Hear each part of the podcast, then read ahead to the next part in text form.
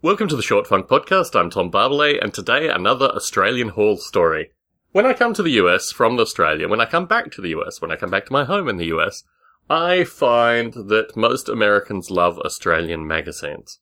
So when I go to Australia, and this is my third trip with this in mind, I always buy a lot of Australian magazines with the view that I never end up keeping any of them. I read through them and then I pass them on to people because they provide an interesting cultural insight into Australia, and they also are very well received gifts. And when you come back to a place, once you've been to another place, giving gifts that are well received are always important. About two thirds, maybe three quarters of the magazines that I bring back are rail related, model rail related specifically, because they tend to be the folks that I can pass them on to.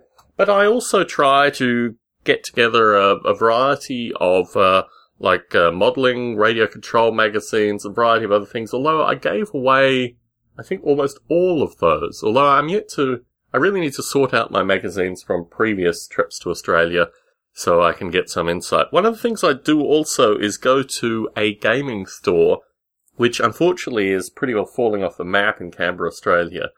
And this time I bought a bunch of American stuff, which I really didn't want to do, and some British stuff to send back to myself, just to put some money into this long suffering gaming store, because normally I like to actually purchase indigenous stuff, like Australian actual stuff. And but yeah, aside from that, the magazines that I have, I usually give a majority of them away and keep a few of them. I do lament, perhaps, that some of the magazines that I had through the passing of my grandfather and then the passing of my grandmother I got rid of all those magazines. So those memories are fleeting at best and not really relived through the magazines that I brought back from Australia this trip. Tom Barbalet in San Jose signing out.